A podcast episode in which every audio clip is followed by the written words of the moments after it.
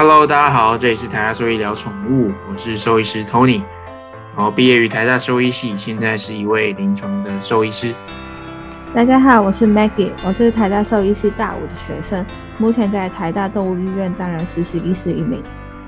OK，那上一集我们提到狗狗的心脏病嘛，就是它在老年的时候可能会研发出 MMVD 的这个疾病。那接下来就在讲猫猫好了。那猫其实它也有它，比如说年老的时候遇到的呃心脏疾病的问题啦。那只是说它们跟狗狗上的名词上面的分分类就就比较不一样。那呃猫猫常见的。这个心这类心脏病的问题，我们会叫做 HCM，那也就是呃 hypertrophy cardiomyopathy，就是肥厚性的心肌病。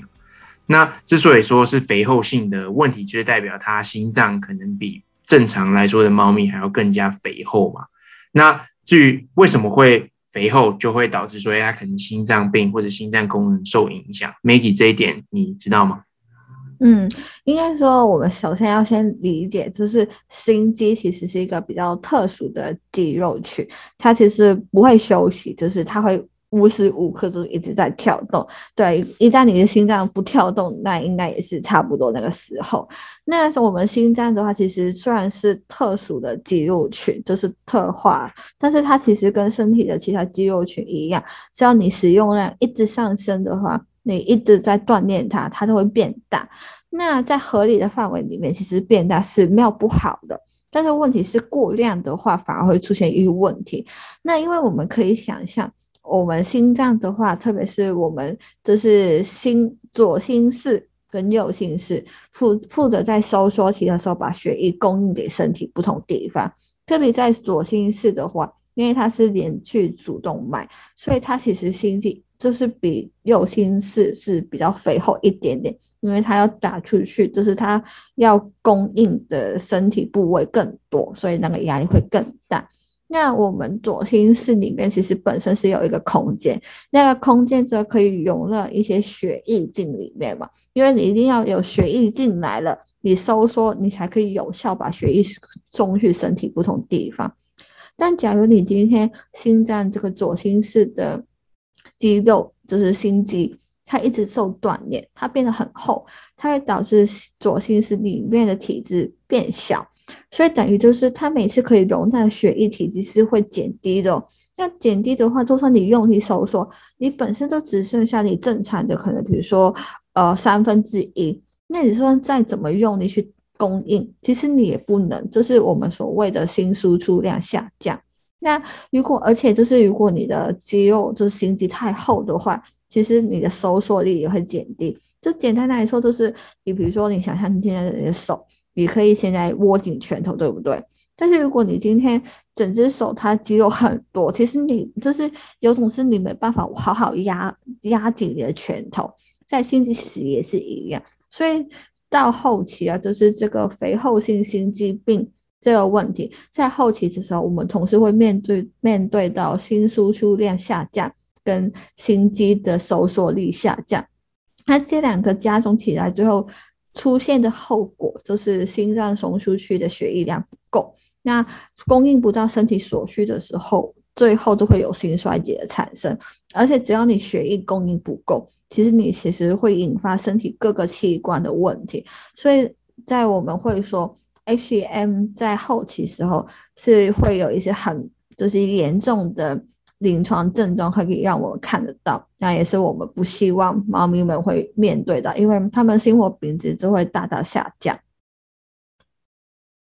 嗯，没错，所以呃，HCM 顾名思义嘛，它是肥厚性的问题，就是心脏的心肌呃组织或者心肌细胞它。呃，因为一些原因，然后导致它变得比较肥厚。那你就可以想象说，这个肌肉变得肥厚，它里面的腔室，也就是心脏溶血的，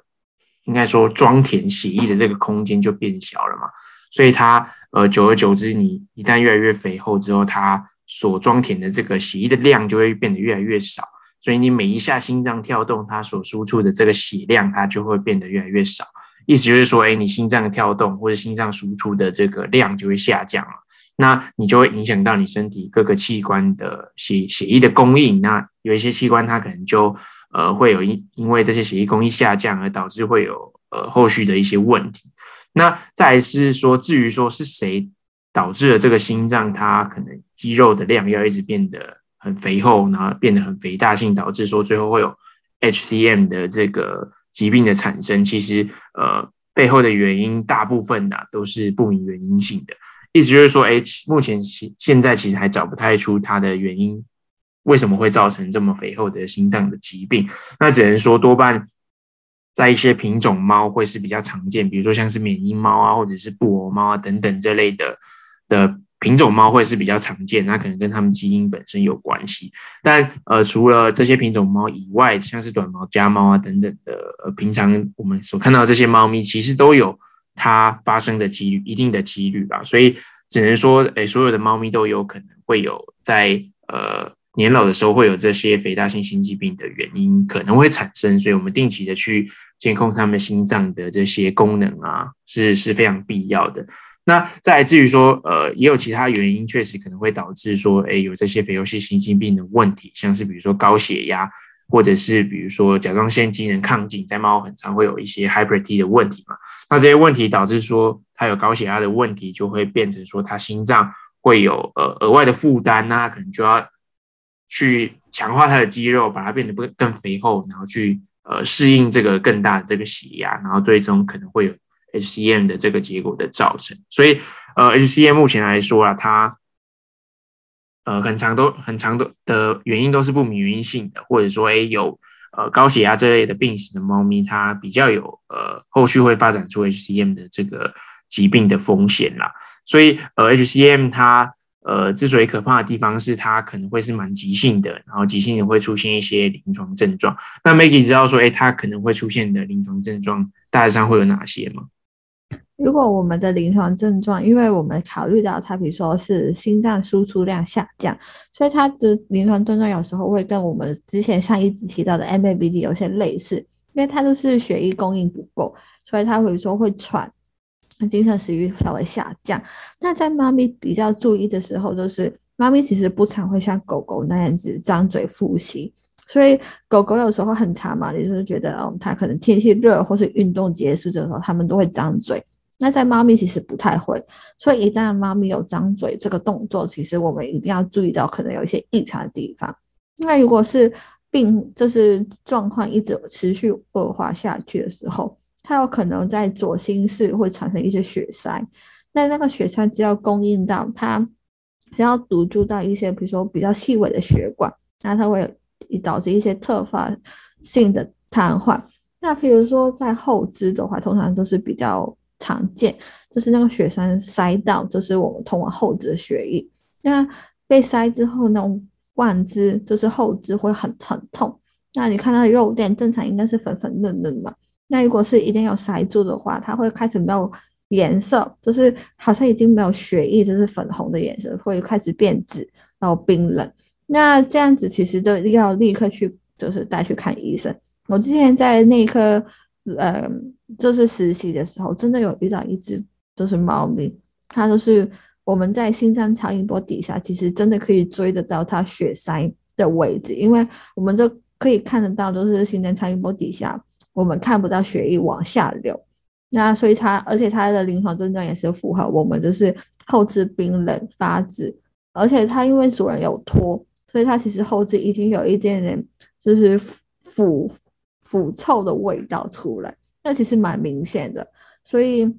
一旦就是你怀疑自己家的猫咪有张嘴呼吸啊，或是精神食欲下降啊，其实你应该要考虑得到，它有可能会有 HCM。因为猫咪其实是一个很神奇的生物，它虽然有一些猫咪它已经有 HCM，但是它临床症状或是很轻微，或是你觉得它是没有什么大问题，但其实它的严重程度已经有一定。所以这个东西的话，还是需要就是来到诊间，然后我们去，比如说拍胸腔的 X ray，做心电图，量血压，做血液学检查，然后还有心脏超音波，然后做了这些的话，我们才就是好好确定猫咪它现在的心脏状况是怎样。那如果是 HCM 的话，就跟 MABD 一样，也是需要长期用药去控制，特别是高血压的部分。所以这点的话，也是需要，就是一旦确诊，就要定期回诊。那心脏超音波也是一个很好用来追踪现在猫咪的那个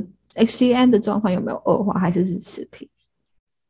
嗯，没错，所以它大致上表现出来临床症状，其实跟狗狗它们 M V B M M V D 所表现出来临床症状差不多啊，不外乎就是呼吸变得比较快，然后严重的时候会有缺氧等等的事情。那其他非特异性的，就像精神食欲下降啊等等的，活动力下降等等的这些临床症状。那比较值得注意的就是血栓的发生啊。那在 H C M 疾病的末期的时候，它其实会有血栓发生的可能性。那多半来说，它可能都会。呃，塞在可能通往后肢的这些动脉的的血管里面，所以它会呃有急性突发性的瘫痪，是呃蛮常见的。那呃通常啊，大家可能会觉得，哎，血栓可能不太会疼痛。那其实在这种情况底下，它是极度极度疼痛的，就是它可能会是一声尖叫之后，然后发生呃瘫痪的事情。所以你可能会不知道说，哎，它可能是撞到什么东西啊，或者是一些其他神经性的问题所导致它后肢突然没办法走路。但呃，如果去想一想，他如果有这类 HCM 的病史，或者是这类发生心脏病的可能性的话，呃，确实要把这个列入其中一个临床症状啊。那再是检查的部分，也跟狗狗差不多。呢它的黄金的诊断其实也是用心脏超音波来做确诊啊。那呃，心脏超音波的扫描也可以在后续可能疾病的追踪啊，或者是用药之后的呃效果的改善等等，都可以用心脏超音波来做扫描。所以呃，心脏超音波确实是一个蛮在心脏病来说啊非常非常重要的一个诊断的工具。那至于说 HCM 之后需要接受的治疗，不外乎就是刚才所提到的嘛，就是心脏病啊，或是利尿剂啊，或是降血压的药物。那刚才有提到说血栓的形成其实会造成。呃，蛮严重的后果嘛。那后肢瘫痪可能是其中一个。那今天如果它堵住的是其他的血管，那可能就会造成其他呃组织器官的的坏死或者是呃衰竭嘛。所以呃，在这类的的病患里面，开立一些抗血栓的药物可能也是必须的。那只是说血栓的形成，它通常也会有非常呃疼痛的一个临床症状，所以我们一定也会给他一些止痛的药物啦。所以跟狗狗比较不一样的治疗是。呃，它可能会有一些抗血栓药啊，或者是一些呃镇静止痛药物的给予。那呃一样的地方是说，它其实没办法完全的根治，也就是说，一旦不管是猫咪啊，或是狗狗，它们诊断出有心脏病，不管是 M V D 或是 H C M，它们都呃要做好，可能后续都要一辈子吃着心脏药啊，或者是降血压药啊、利尿剂啊、血栓药等等这类的。心脏病相关的的这些药物啦，它比较没办法说，哎，你今天可能吃个一两个月或是一两年，它就可以可以改善，然后它就不吃了，它只能慢慢的去延缓它这个疾病的恶化。所以呃，大致上呃，在犬猫的心脏病来说都是这个样子。对，好，那呃，今天这一集就是 HCM，那大致上也就介绍到这边，然后谢谢大家，那我们下一集再见喽，拜拜，拜拜。